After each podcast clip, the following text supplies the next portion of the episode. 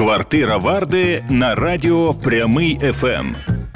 Затишні лампові розмови про все, що вас турбує. Заходьте у гості і слухайте. Слава вам всім тим, хто е, слухає, і тим, хто дивиться у Ютубі Радіо Прямий ФМ. Це квартира Варди, місцина на наших етерних хвилях, де ми говоримо про теми, які іноді лампово. Бувають цікавими нам і сподіваємося, будуть цікавими вам. Подорожні співрозмовники у моїй квартирі раз по раз люди, яких я особисто дуже радий бачити сьогодні у квартирі Варди Любко Дереш, е, знаменитий Вітаю, український слава. письменник. Здрасте, ну, не те, що знаменитий, але скажімо, відомий в певних Про, про вас про вас говорять е, сам саме так. Е, знаменитий український письменник. Е, Любко, ну якщо ви не заперечите, ми будемо на ти, бо ми ми знайомі достатньо. Та для того я радий тебе бачити. Це по перше. Навзаєм. І мені хочеться запитати, от е, зараз тебе, е, чим ти живеш, е, тому що я буквально нещодавно е, якийсь абсолютно рандомний сайт відкрив, е, і там був перелік книжок, який рекомендований для осіннього читання. Була е, одна книжка, яку я зараз не згадаю. Це був сайт НСПУ, мабуть, Національної спілки письменників України. Ні, ні, друже. Це був е, якась інша була, якийсь інший ресурс.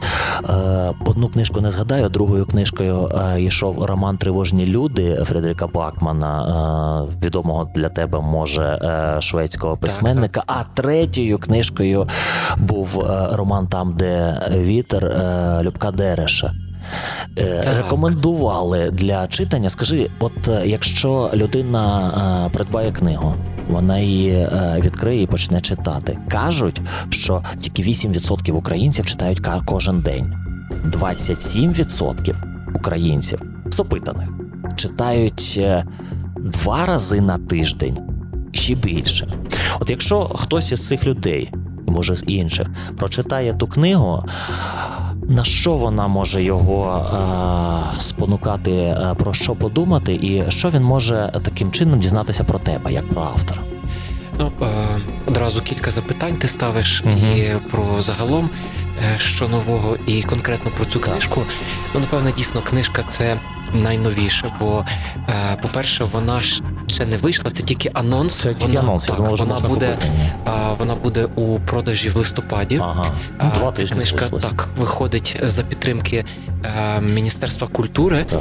і тому спочатку вона з'явиться в бібліотеках, Мгм. а потім вже буде у е, широкому продажі. І це дійсно це роман. Для мене це певне таке можливість видихнути, тому що попередня книжка була а, спустошення у 17-му році. я. І 4 роки пройшло.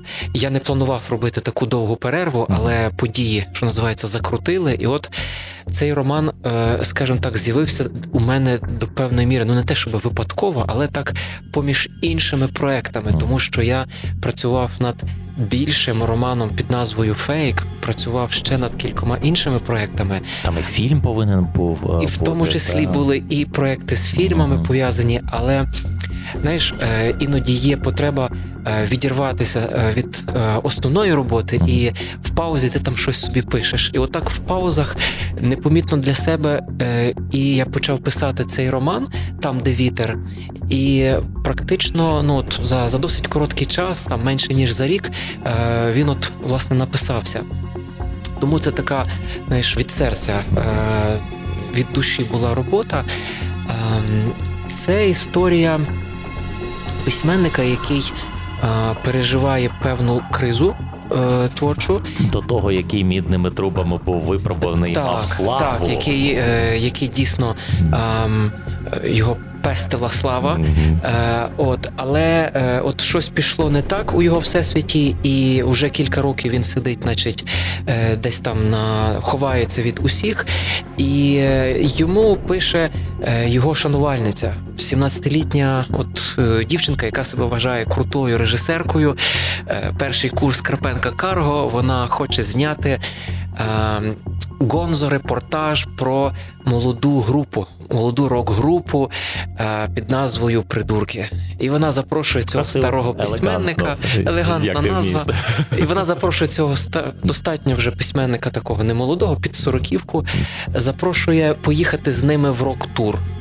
Ну і треба розуміти, що це значить підлітки, які там яким по 17 по 18 років, і які теж хочуть от прославитися. І це історія цікава для мене з багатьох точок зору. Тому що, по-перше, це зустріч е, зі собою для мене е, молодим, і зустріч також зі собою якимось, який вже певний досвід пройшов. Це можливість, ну коли письменник пише, він часом запитує, звідки ви берете свої образи. Ну насамперед, е, письменник пропускає через себе. Безумовно, що це також і інші люди слугують прототипами, але ти сам е, маєш пропустити людину крізь себе, щоб зрозуміти її, і тоді ти можеш її описати. Тому, е, коли питаєш, чи герої автобіографічні, е, всі герої так чи інакше несуть на собі оцей відбиток певної автобіографічності. Якусь дещицю так, кожен. І тому це от молоді люди, це можливість якось на себе подивити зі сторони. Тут старший письменник, це теж щось, якась частина мене. От примирити досвід і якийсь підлітковий драйв, який, який ти мав. Але також це історія про е, Україну теперішню, тому що е, ця, е, цей тур, рок-тур, він відбувається з заходу України на схід в сторону лінії розмежування, і починається турне Чернівцями, а закінчується у Маріуполі. І цей письменник, який дещо дистанційований якби від політики в Україні, проходить певну історію внутрішнього перетворення, тобто це його якийсь особистий конфлікт з країною, з нацією, зі самим собою, намагання зрозуміти, хто він в цій країні і що тут відбувається, не зрадити себе, але також і е, ну чесно сказати собі, що, що він бачить, так що він відчуває. І все ж таки, от якщо прочитати цей роман до кінця про тебе, що можна зрозуміти, бо е, знову ж таки е, зустрічав в інтернеті думки, що е, роман цей, мовляв, автобіографічний. Хто писав, я не знаю. Тебе е, спитаю, автобіографічний цей роман? Ні, ну я би так автобіографічним його прямо не називав. Тобто. Я ще раз кажу, там є якісь моменти, які які скрізь якісь які. Е, ну тобто, давай так поговоримо, як, як народжується історія. Історія для письменника народжується завжди з його внутрішнього болю. Так чи інакше, е, важливо авторові писати про те, що дійсно йому є живим. uh І е, тому казати, що ті теми, про які я пишу, що вони мені чужі, то буде неправдою. Так було дивно, принаймні. Так, так, так. Але разом з тим і е, казати, що це автобіографічний роман, ну теж це в мене не було такого досвіду там е, тріпу з. Групкою е, студентів, рок-групою, так я ніколи не їздив в турне. Ну, тобі цього... ще й не зовсім 40, друже. Так, так, ще й мені не зовсім 40. От, Тобто, це це певне омріювання якогось досвіду, але і також і і серйозні якісь розмірковування. Тобто внутрішні міркування вони завжди мусять бути серйозними. Антураж письменник тут завжди творить е, ну дуже вільно і е, хочеться часом його впіймати за руку, що а може це автобіографічне, але все ж таки природа прози більш складна. Я так розумію, що е, ну навіть ті, хто думку таку виказує, вони ж е, базуються е, виключно на якихось передумовах, бо по роману ще немає фізично, його ще немає, не маємо змоги прочитати. Стрижнева думка, все ж таки, от ти казав про те, що внутрішній конфлікт людини, що вона і дистанційована від політики була, але от тоді, коли пронизує країну та із заходу на схід, так чи інак вона перестрічає і долі, і думки, і це формує, що формує у е, героєві, і в чому є е, стрижень ідеї е, фіналу цього роману. Ну, якщо можна про це говорити зараз. Я думаю, що одна із важливих тематик це пошук особистої гідності. гідності не колективної, бо колективної гідності не буває. Буває тільки особиста гідність. І іноді вона теж береться через революцію, через внутрішню революцію. І Її характер цієї революції може бути дуже різним, так але це ну одна із е, аспектів цієї гідності це те, що кожен має право на свою Україну, тобто кожен має право заявити про те, що я люблю Україну так, як я її люблю, як я її бачу, як я її розумію. Інакше кажучи, я маю право бути в цьому суспільстві а, таким, яким я є, тому що я тут я люблю цю країну, і я не повинен а, узгоджуватися з іншими. Я не повинен жертвувати своїм своєю особистістю. Так, я маю право залишатися собою, будучи при цьому патріотом, будучи люблячи при цьому країну і роблячи щось для неї. А як ти ставишся до слова до е, тих випадків, коли може з тобою таке було? А якщо не було, то поготів, ти знаєш такі випадки, коли е, тобі кажуть, як треба любити Україну з одного чи з іншого боку, чи з четвертого, чи з шістнадцятого. Просто кажуть, що країну треба робити, любити отак, і ти маєш е, це робити. Ну от е, мене е, так почну. Ми недавно зовсім е, з колегою е, провели перформанс, такий круглий стіл, інтелектуально-мистецьку подію Мрійники називалася. Це була подія присвячена 30-річчю незалежності, і там обговорювалося ідея української мрії, так яка українська мрія? Тобто це підходжу до того, е, про що ти запитуєш. І обдумуючи це запитання, ми ділилися тими, тим, як у нас е, самих народжувалося сприйняття того, що ми знаходимося в Україні. Так, тобто, кожен е, в той чи інший момент відкри... ну, особисто так відкриває для себе Україну. Ну і мій колега, який був який родом з Києва, він сказав, що от для нього це було відкриття, коли він вже був. Е, ну, десь студентські якісь часи, і от там перші касети е, ВВ, воплі від Оплясова, от його це дуже вразило. От, е, от зустріч з музикою, так, от це для нього був цей момент. А я пригадав, що я все ж таки виростав в Західній Україні, і елемент патріотичного виховання для мене був присутній ну уже з першого класу, тобто це 91 рік, перший клас, відповідно, і все зійшлося дуже чітко. І е, для мене це було завжди фоном, контекстом, який ну, кожен день з тобою. Але е, я навіть е, ходив там на бойовий гопак, тобто це для мене було продовженням цієї традиції. Але е, все ж таки е, це було частиною контексту. І як і кожен контекст для мене. Е, Ну, все ж таки, я десь бунтівник, я гадаю. Бунтівник і значною мірою маргінал. І досі таким себе почуваю. І ем, е, тому для мене це завжди було, ну скажімо так, об'єктом, е, щоб не сказати іронії, але певної дистанції досить почитати поклоніння ящерці, там де описана суперпатріотична сімейка там головної героїні. Це другий твій твір за ліком, да? Друг, так, великий другий. Так, так. Ну, власне, я його першим написав. Тобто це 93-й рік, Західна Україна, і там, значить, всіма, е, всіма. Е, святинями українськими батько головної героїні закликає нашого героя там нічого не зробити з їх ясочкою, з їх донечкою, з їх сонечком. Тобто це достатньо іронічно для мене було. І Ну і ще раз, як людина контркультурна в багатьох моментах, я я так завжди дуже обережно до таких загальних якихось тенденцій е, ставлюся, завжди стараюся їх пропускати спочатку через розум, а потім вже через серце, як більш особисту територію. Але в якийсь момент е, доводиться дійсно. Ну, тобі так чи інакше суспільство ставить певні запитання, доводиться на них давати собі відповідь, але це відповіді все ж твої, персональні. Ти не підлаштовуєшся під е, тих, хто хоче чути конкретні відповіді. Іноді вони збігаються mm. з тим, про що про що думають і як відчувають інші. Але спершу я мушу відчути, що я сам готовий під цим підписатися. Угу. А критика і хейт це преснопам'ятне, пресловуте двійко слів, яке супроводжують так чи інак будь-яку людину, яка щось е, створює.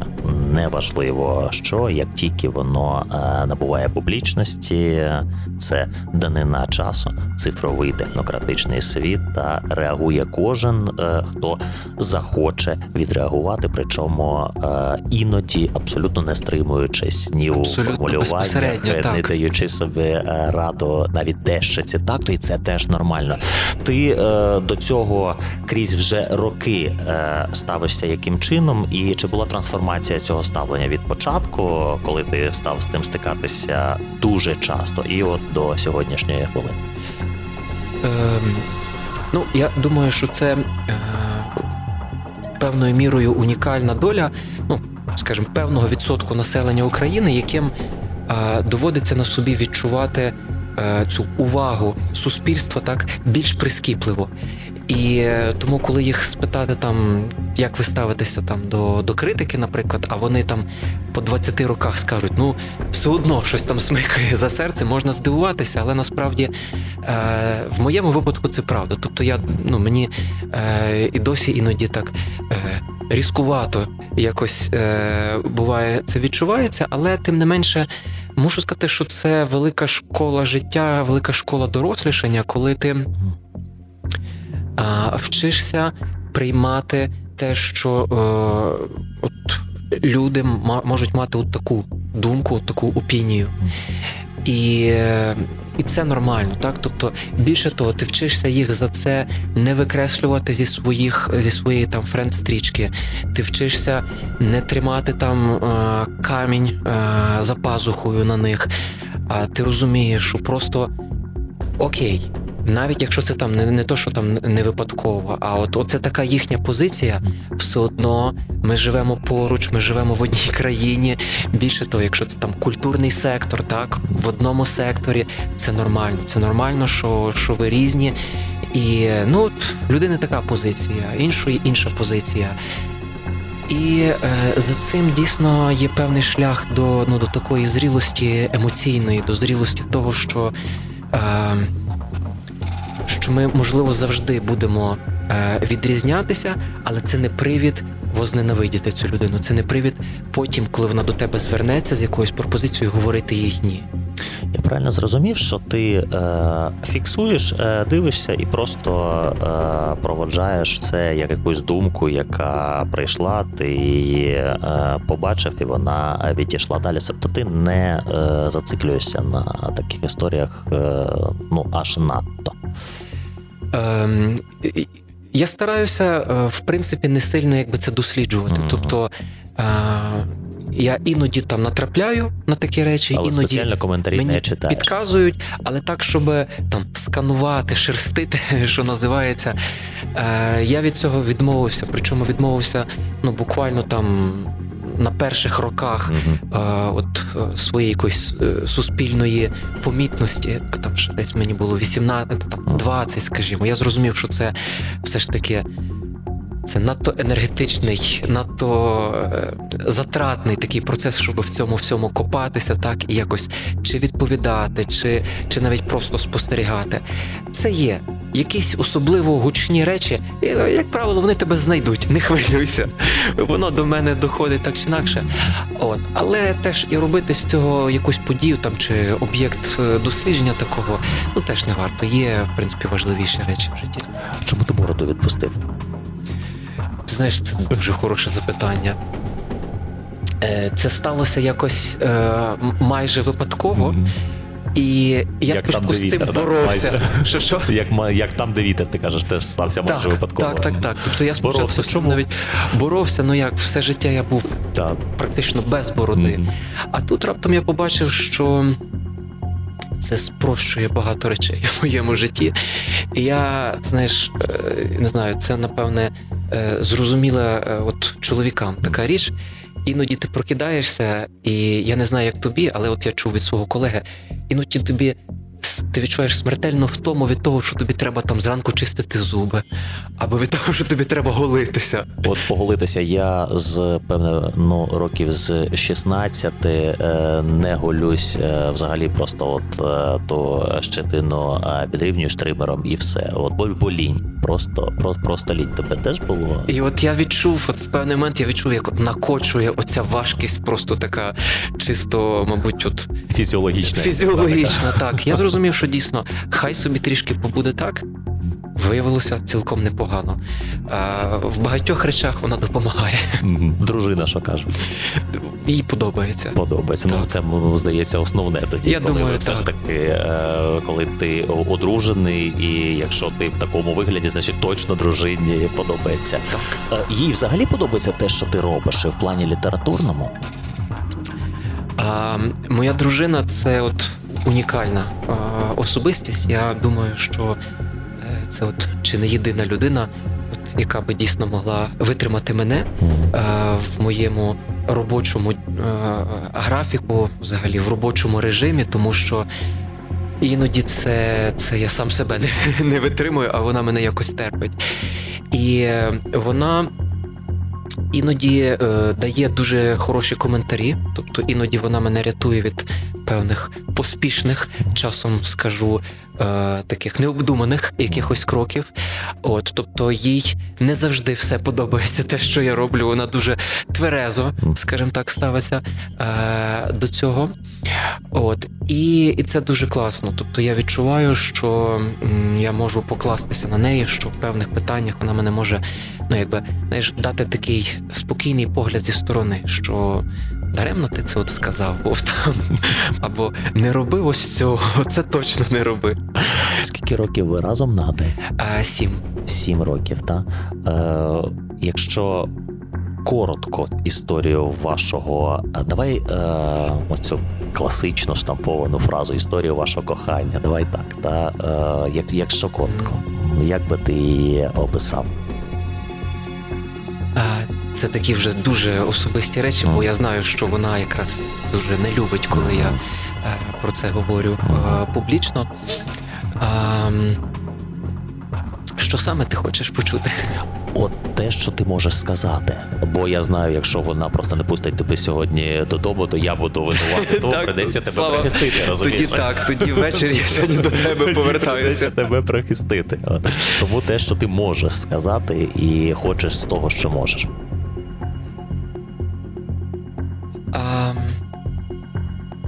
Яка ви сім'я? Просто от хочеться хочеться зрозуміти. Знаєш, бо е, ти завжди на Ми дуже, е, я би сказав, це хороше, це безпечний спосіб. А, Мені здається, що ми добре доповнюємо, тому що одне одного, тому що при а, максимальній а, моїй а, якійсь відкритості до спілкування, а, моя дружина дуже. А, ретельно обирає а, коло людей, з якими а, вона спілкується, і і це багато в чому мене також а, вчить. І коли кажуть, що протилежності сходяться, то я думаю, що це про нас, тому що.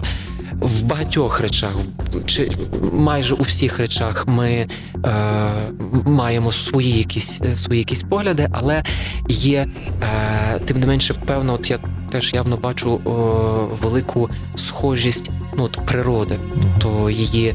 Е, Її батько е, пов'язаний з, з творчими колами, і вона з дитинства бачила, як е, працюють люди е, творчої професії. Тобто вона розуміє, що е, ну, ці моменти натхнення, чи моменти, коли ти маєш там іноді ночами сидіти, чи коли там це потрібно зробити будь-що, так і вона. Е, вона мені каже, що от от зараз я відчуваю, що от е, атмосфера така от напружена, робоча, тобто вона впізнає цю енергетику, коли там її батько якось тиші, так да, навіть.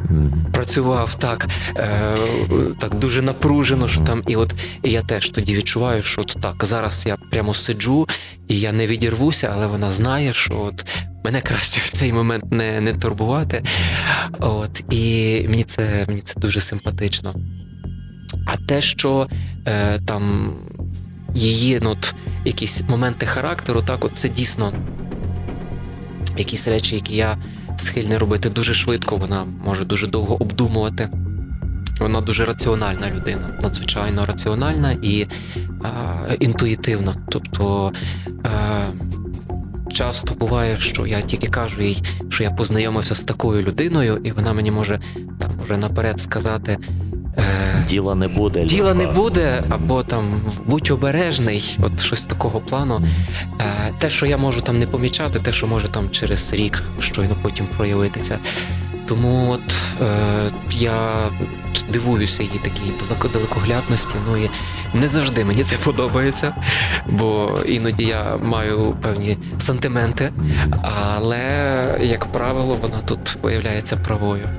Я завжди говорю про це і е, скрізь наполягаю, що е, моя особиста думка, е, жінки набагато сильніші за нас, за чоловіків, набагато емоційно розумніші в багатьох ситуаціях. Так. І вони спроможні відчувати набагато тонше, е, набагато. Ем, мудріше відчувати, от я так скажу, ніж е, ми, і завжди е, серед е, компанії е, людей, яких знаю, от е, я ставлю таке питання, тобі його теж поставлю іронічно, звичайно.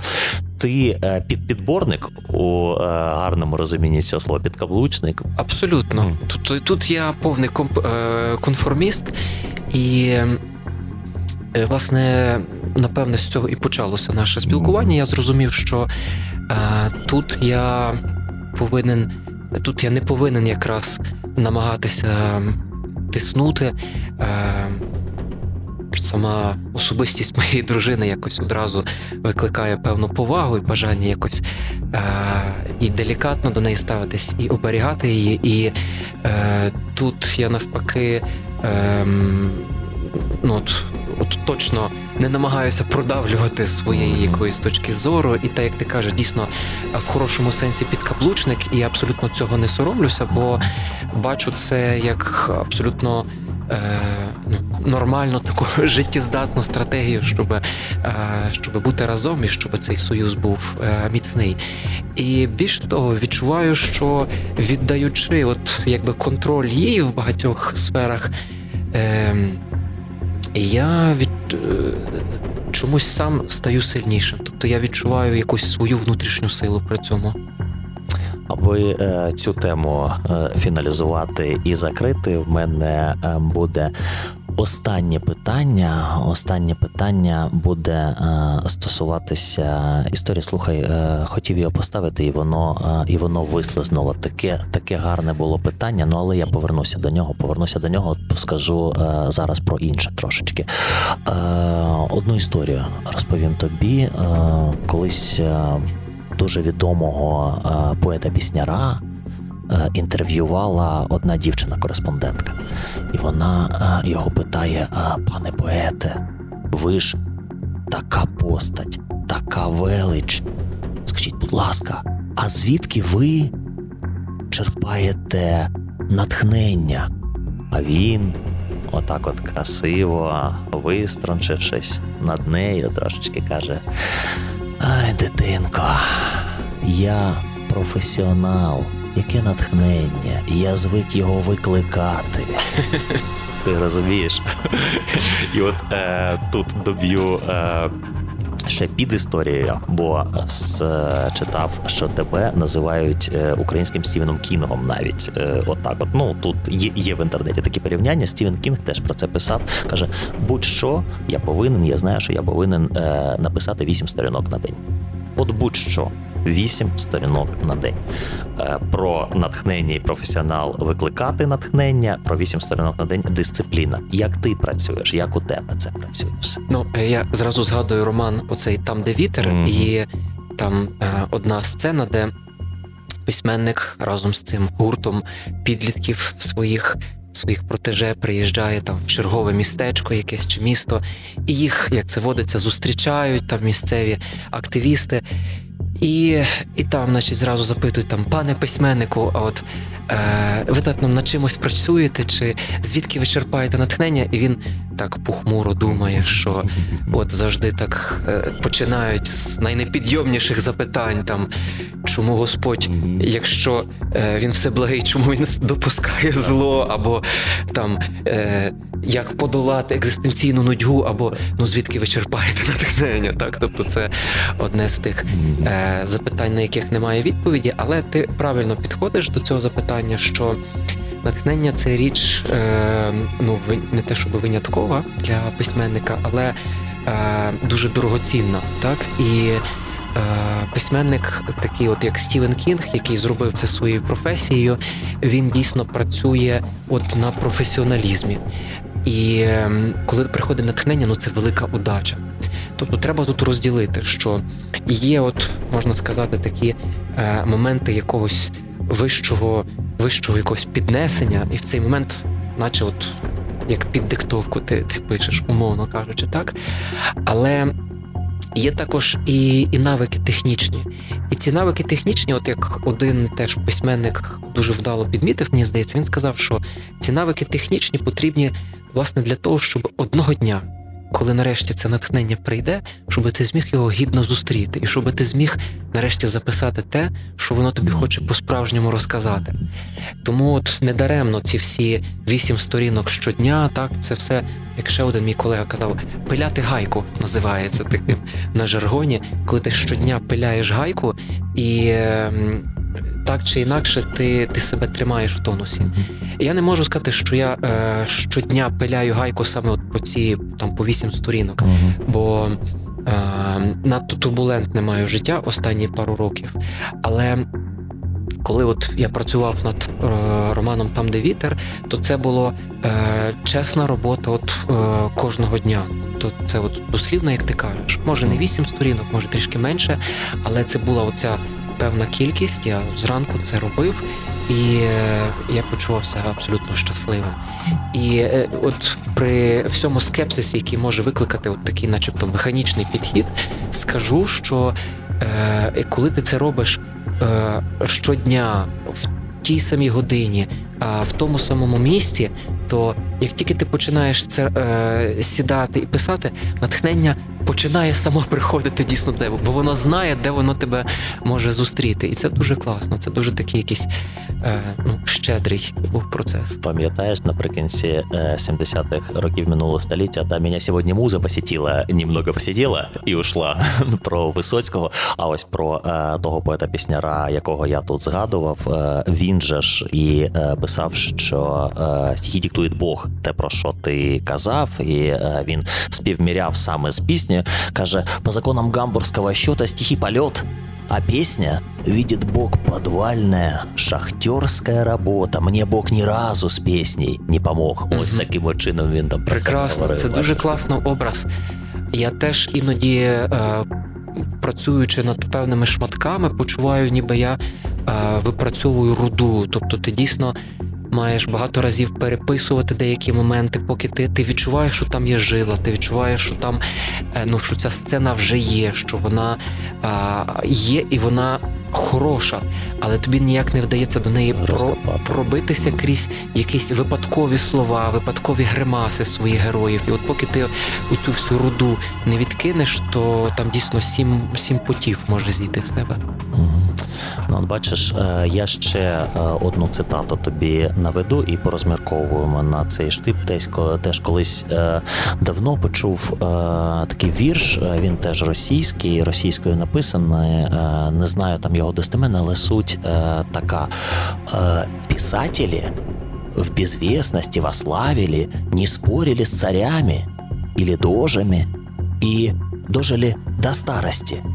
Как правило, поети же до старості дожили, і там історія в тім, що е, письменники адаптувалися і не вельми сперечалися у своїх е, у своїх творах із чинною владою. Натомість поети поети це робили, робили методично і за те, звичайно, діставали е, кари, бувало, що смертної. А письменників ну могли заслати е, щонайменше. Та така думка була в цьому творі. Скажіть, будь ласка, у тебе е, є якийсь е, поклик, чи е, може задача якась внутрішньо своя е, висловлювати позицію, яка суперечить нинішньому облаштункову речей? Ну чи тому облаштункові, який буде, може чи був у політичному контексті? Це дуже хороше запитання насправді, і тут варто сказати, що письменник в Україні це чи навіть поет в Україні це так з 90-х. Поет в Україні це більше, ніж поет. Євген Євтусенко, це, так. Це, це більше, ніж е, письменник, угу. е, тому що Ну, фактично, там 18, ну 19 століття, uh-huh. беремо 19-20 століття.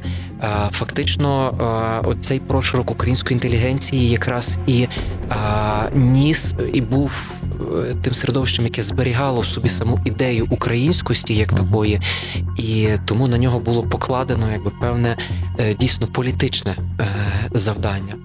І мені здається, що відголоски е, цього е, завдання, цієї місії, вони досі у нас є і дуже і дуже суттєві, тому що багато письменників не рахуємо тих, які були конкретно там депутатами скликань е, різних, а просто які зараз є там письменниками, так чи інакше вони ну, беруть, займають активну політичну позицію. Я, от на відміну від своїх колег, займаю радше аполітичну позицію, і це моя свідома, е, свідомий мій вибір, тому що я бачу необхідність і мою внутрішню особисту, і е, як е, певну культурну обстоювати певні загальнолюдські речі і говорити саме про них і давати е, таку рефлексію на суспільство, яка носить не ідеологічний характер, чи такий. Ну, я не хочу казати слово кон'юнктурний, бо це uh-huh. не зовсім буде чесно по відношенню до до колег. Це не зовсім правда. Це ну, і, не ідеологічний, а от о, світоглядний, світоглядні якісь речі. Тому що саме світоглядні речі мене е, хвилюють е, більшою мірою, ніж ніж політичні речі. Політика, по-перше, для мене е, це не та стихія, де я орієнтуюся е, належно добре. Ну, такою мірою, щоб так, щоб е, опонувати, щоб там якось обстоювати свої погляди. А крім того, вона мінлива. Так, а а є певні речі, яких дуже бракує і в українській культурі, в українській літературі, зокрема, це от е, ті, які не залежать від е, ну знову ж вживу це слово від кон'юнктури політичної, від того, як справа стоїть з українською державністю на даний момент. І е, Зрештою, мені здається, що цього ну дійсно бракує для української літератури, щоб вона е, звучала належно на світовому рівні. А це дуже важливо. Ну давай наведемо тоді е, з твого дозволу приклади, хоча б кілька та ось цих речей, яких бракує, і що робити задля того, аби е, браку того було менше, а більше все ж таки розуміння для е, громадськості. Ну можемо е, згадати. В мене є колега е, Сергій Бацюк, філософ, і е, він для мене є прикладом людини, яка ставить ну, певні такі горизонти, так, горизонти якогось омріювання, горизонти мислення. І ну, якщо подивитися, так, якими є світові тренди, так, про що говорить сьогодні світ, навіть навіть не західні, тобто в межах західної цивілізації, а взагалі глобальні тренди, то мова очевидно йде про ну скажімо, постгуманізм, так, про майбутнє людини чи транслюдини, так, якою вона може бути потім. Тут і е, якісь речі пов'язані з клонуванням, і речі пов'язані з модифікацією людини, речі, які виходять там за межі е, ну, людського гендеру чи людського виду, як такого. Це речі пов'язані з контактами там з якимись іншими світами, чи, зрештою, навіть міжцивілізаційні контакти, які в нас відбуваються на нашій планеті, так е, скажімо. книжка, яку рекомендує там цей Марк Цукерберг, Люце Сінь, як вона. Задача трьох тіл. Фантастика наукова, але авторство китаєць, так? Але тематика, яка зрозуміла і близька і Америці, так? Яка, яка з Китаєм, якби, начебто, ну в напружених стосунках, і в Європі, так? І і десь і в Індії. Тобто є якісь універсальні такі речі, наскільки розкрита а, цей пласт а, в Україні, так далі етичні якісь питання, так е, етика 21-го століття, етика соціальних мереж, глобальних комунікацій, наскільки це розкрито, що є людина 21-го століття, якою вона є, поза межами. Е, дискурсів якихось ну західних, так які які зрозумілі, якби які вже пропрацьовані. А от на стиках, на стиках, скажімо, різних світів, ну того ж там. Не знаю, демократичних і недемократичних якихось світі. Ми абсолютно якби по цій межі а, якраз проходимо. А, Є питання е, для мене особисто е, це е, занепад трансцендентного на заході. Тобто захід він стає все більш секулярним, але він вже не просто секулярний. Тобто, ну це не просто постхристиянський світ, а це також і пост атеїстичний якийсь світ чи постсекулярний світ це зараз називається. Тобто, що пишуть там європейські якісь філософи, що це вже і не зовсім якби світський, і не зовсім атеїстичний, якесь таке західне суспільство, так а чи ці теми рефлексуються у нас, чи ця метафізична якась сторона? От ці е, перші якісь питання, які приходять в голову, я поки що ну цих е, цих тем ще не чую в Україні, але мені здається, що поступово ми десь ну от, е, знаєш, я тебе абсолютно абсолютно розумію, і абсолютно зараз зрозумію е, ту частину нашої аудиторії, яка може е, хтось їде е, у транспорті, хтось може їде машиною, хтось йде по вулиці, та і е, чують від тебе такі терміни. Вони може в Google і йдуть дивитися, що воно таке є. Може переключиться. Та, та, ні, ти тут навіть не в тому справа, а справа в тім, що я знову згадую одну історію, яка викладена у творі. Там дуже відомий співак повертається до себе на батьківщину в глибинку і зустрічає сусідку, е, яка була у той час ще молодою, мамою його ровесників, синів, які загинули на війні, і вона з ним спілкується. І от він їй, отак, от про високе розповідає.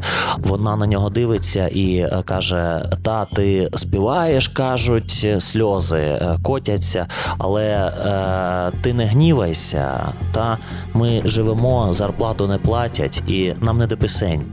Дякую, бувай, е, друже. Ось, ось я про це. Люди е, зараз переважно, мені здається, вони е, є. Е, їх причіпають трошечки більш е, побутові проблеми. Ну я можу помилятися, ні, ні, але ти абсолютно е, вірно кажеш. І, і може, і може, е, якщо ми віднайдемо для себе е, з тобою тут, е, ну хоча б дороговказ на той манівець, е, що може зробити людей ну трошечки добрішими, можливо, і тоді е, буде ліпше зрозуміти ті більш високі. Це те, що я озвучив, це mm-hmm. таке, ну скажімо так, це внутрішня кухня, якась mm-hmm. література. Mm-hmm. Так може дійсно це Е, і не варто було е, озвучувати. Ні, це абсолютно нормально. А е, мова про що йде? Мова про те йде, що е, тексти, справді хороші тексти, вони дійсно вони відгукуються усім. Mm. Тобто, те, що ти кажеш, е, хороша проза іноді буває дуже дуже простою, і вона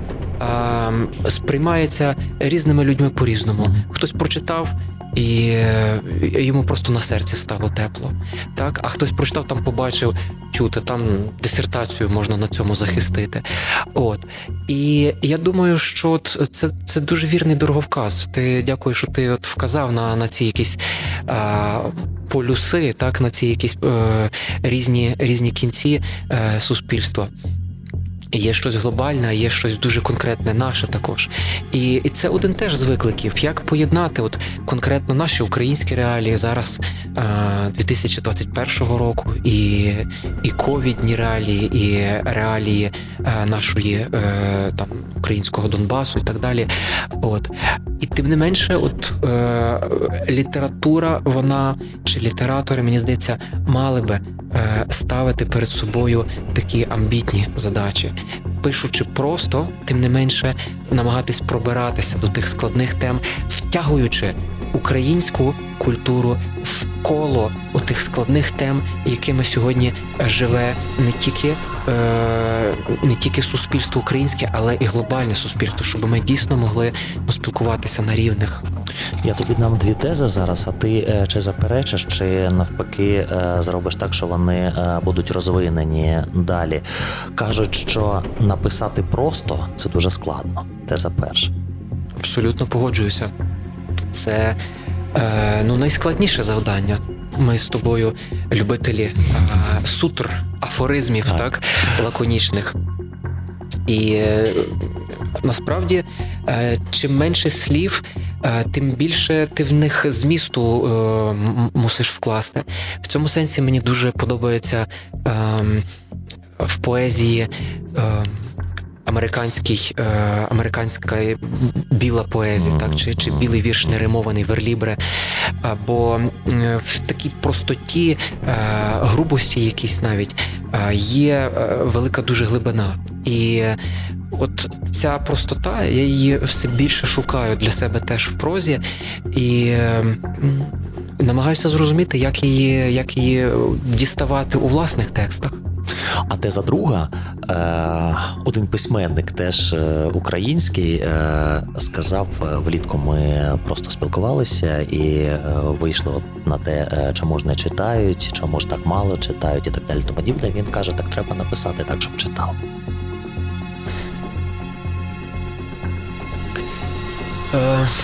Це запитання, це така дійсно спірна теза. Так вона Тому то я тобі в ній щось в ній є безумовно якась якась правда, але е, мені здається, що і також певне е, зведення все якби до одного uh так питання.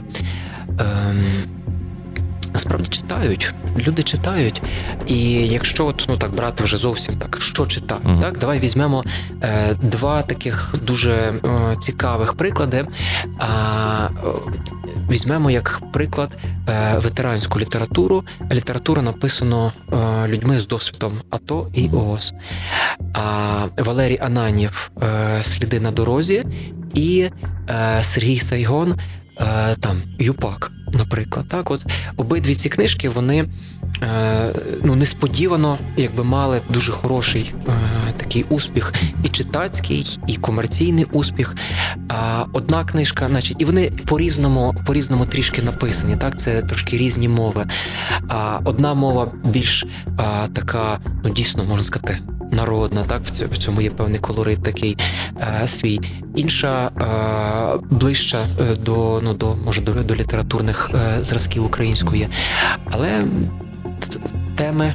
Е, близькі теми дуже дуже гарячі. Тема тема війни, е, тема суспільства, зрештою українського, от в в ЮПАКу. Тобто, з одного боку, наче так, тобто ці книжки вистрілюють, а з іншого боку, але ж і в Україні дійсно е, не так багато е, читають, і це е, тенденція, яка викликана не тим, що немає хороших книжок. Та в світі купа хороших книжок, чи зараз нових, чи чи колись створених. От. Але з року в рік я вже точних цих цифр не пам'ятаю, скільки людей взагалі там не не прочитало за рік жодної книжки. От Мені здається, що тільки 47% в Україні вони, в принципі, от так чи інакше якось кажуть, що вони читають щось, так? Але ця цифра вона має тенденцію постійно до зниження, зниження. Тут різні фактори є. І цифровізація. Так, що ми читаємо? Може, ми читаємо просто інстаграм, я вже не кажу Фейсбук, може, ми Тікток читаємо. Ми дивимося кліпи, це кліпове мислення, представити, воно ж е, кожного з нас стосується без винятку. Ну так. чи майже без винятку. Так, так, так, так. так. Тобто е, є й такі моменти, що ми, в принципі, ем, з іншого боку, світова тенденція така, що е, в принципі е, світ ну не не став читати аж надто менше. Тобто залишається цей цей рівень читання, електронна книжка не витіснила е, паперову. Так тут все якось паритетно. Тобто це Паперова традиція... не, не вмре найближчим часом. Не вмре, слава не вмре. Богу. Так, так. А от саме саме з нами, е, що відбувається, mm це хороше запитання. І е, тут питання. Е, знову ж таки, це все зводять, кажуть, от діти не читають, так, а читають, а чи читають дорослі, щоб давати приклад? Не виховуй дітей, виховуй так. себе. Так, тобто тут, ну, взагалі, це тут стільки списів було поломано довкола того, чому читають і чому не читають. Ну, ти для себе якусь відповідь на це знайшов, маєш чи ні? Чи теж не маєш? Чому в Україні не читають? Ну, чи кажуть, що давай так, що кажуть, що от у нас не читають книжок. Mm-hmm. Ну, відверто. Е, якщо говорити, то ну це можна напряму пов'язати з економічним становищем, в принципі, в країні. Я е, це те, про що я казав, нам не до пісень. так. Насправді так. Я думаю, що е, як тільки почне трішки економіка набирати обертів, культура почне дуже стрімко. Вона і ну я не скажу, що вона. Е, Ну, всі всі всі нарікають, всі журяться, так, але все ж таки з 14-го року починаючи, українська культура ну, вона мала неабиякий підйом. От Тому ще би трішки економічного е, такого ривка. От, І це би ну, взагалі було е, дуже непогано. Мені здається, що і тоді би і, і ситуація з читанням почала покращуватися. Ти сам що читаєш? Я читаю е, два типи е, типи текстів. Давай так цікаво, от е, що так. зараз, е, якщо е, є зараз в тебе книжки, mm-hmm. які ти читаєш, які вони про що? Ем, Саме саме зараз, от в мене були е, зараз. Я читаю епізодично новели. Тобто, я в мене е, просто коли я здавав книжки, там свої власні писав, то е, мій час от читання, все, що я робив, я викроював. Я є певний телеграм-канал, і там з новелами, короткі новели, і там різні різні різних жанрів, різних авторів, і там європейська, японська, американська новели. І от ти нам його можеш сказати чи ні? Чи це не можна говорити про як він називається? Я можу сказати, ну він називається Бібліо, по-моєму, ага. вухо, бібліо. Там ну це не добре. Дуже... Про прогулимо. Так, так. От, але це це хороше для мене джерело, і це просто така віддушина була там в роботі, коли я просто буквально там на 10 хвилин, 15 собі дозволяв зробити перерву, якусь, щоб а, почитати там. А, чи чи Хема, там, чи якогось а, Акудагаву Рюноске, чи чи щось таке. От. І дуже дуже це мені було так відрадно. А є книги, які я читаю по по спеціальності по роботі. Це може бути, наприклад, дотично до того, що я зараз пишу. Конкретно якісь книжки, які мені потрібно, так би мовити, під, підгортати. Так?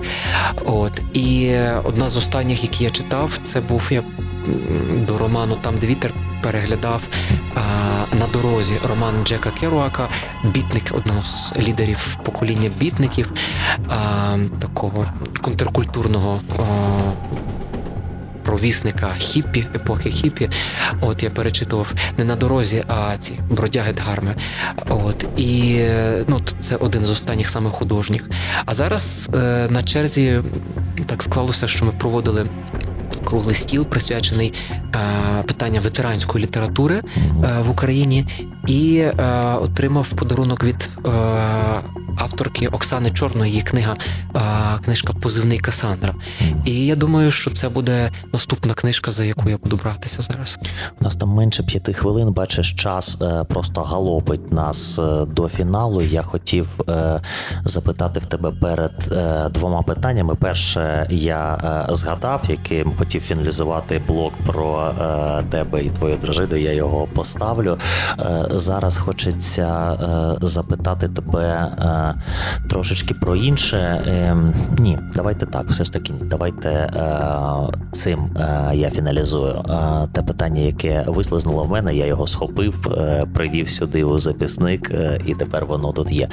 Чи е, можна так сказати, е, Любко, що у е, тому е, Любкові Дерешу, який сидить е, зараз тут, е, в його успіху, в його невдачах, в всьому, що він зараз собою являє, є велика частина е, заслуги твоєї дружини?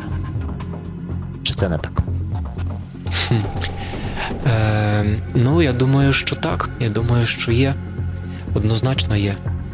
Е, Вона, як мінімум, вберегла мене від багатьох е, провальних абсолютно кроків, я це точно знаю, тому е, я не раз поривався спрямувати свої сили в зовсім е, інші русла. Вона мене дуже резонно е, попередила, що все не так може бути все яскраво, як мені здається. Так що думаю, що так. В твоїх романах. Е... Багато всього про підліткове життя, про е, підлітків, про почуття, про виклики, про спокуси ті підлітки, які можливо, чи батьки тих підлітків, які ну так чи інак натраплять, чи на це відео, чи е, ось цей етер вони прослухають і е, зараз стоять е, перед тою ситуацією, як би їм так правильно пояснити, е, думають собі вони, аби і е, не. Повністю не е, споближити, понівечити стосунки з е, дитиною, та і е, відвести все ж таки від тих спокус. Я маю на увазі зараз наркотики. Я маю на увазі зараз, може, якісь ще шкідливі історії, які можуть бути супутниками, не дай Боже, у дитячому підлітковому житті. Що б ти порадив? Ну, е, питання настільки делікатне, що я тут навіть е, боюся щось сказати. Тобто я зараз... герої, що кажуть. Давай так, я е, повернусь зараз mm. до героїв. а...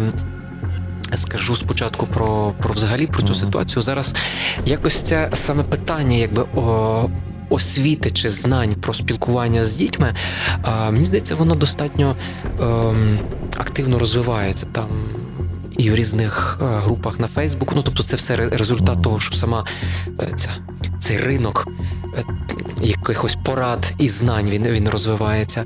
Тому е, насамперед я би радив е, сприйняти це не як якусь точкову операцію, щоб там якось обхитрити, так сказати, там якесь кодове е, слово дитині, щоб її це закодувало там на все життя, а спробувати до цього системніше підійти, що справа ж не в тому, аби е, якось обдурити її, так відволікти її увагу від чогось, а справа в тому, щоб закласти в ній е, певні ну дійсно цінності. А це виростає, напевно, що з, е, з довіри, так з цих стосунків. Тому тут гадаю, е, потрібно системно підійти і не боятися, а якось, якщо є ці питання, ну для себе прояснити там з спеціалістами. Це з одного боку. А з іншого боку, що кажуть мої мої герої після всіх тих речовин, які вони перепробували і залишилися все ще живими. Що я що вони можуть сказати? Вони навряд чи будуть хорошими тут порадниками, але вони були принаймні обережними. Принаймні вони були обережними з цим. Дякую тобі за це. І якщо в тебе є коротка відповідь на е, те питання, яке ти тут похапцем перечепив, е, вже то е, скажи її нам. Якщо є Бог, то чому стільки всього в біса фігового коїться у світі? А, любити а, може тільки вільна істота. І оце е, в біса фігове це не те, що створив Бог, це те, що створили ми, які вчимося любити. Треба подумати над цим, і аби над цим подумати, ми давайте подякуємо е, нашому сьогоднішньому співрозмовнику, моєму доброму другові Любко Дерешу, який знайшов час посидіти тут з нами у квартирі Варди під лампою і трошечки поговорити. Сподіваюся, цей час е, не змарновано. Дякую, Слава. Е, Любко. Дякуємо кожному з вас. Слава вам, що слухаєте. Слава вам, що дивитеся прямий Ф, прямий ФМ. Наступна зустріч у квартирі Варди також буде, але трошечки згодом, поки що обережно двері зачиняються. Квартира Варди на радіо Прямий ФМ. Затишні лампові розмови про все, що вас турбує. Заходьте у гості і слухайте.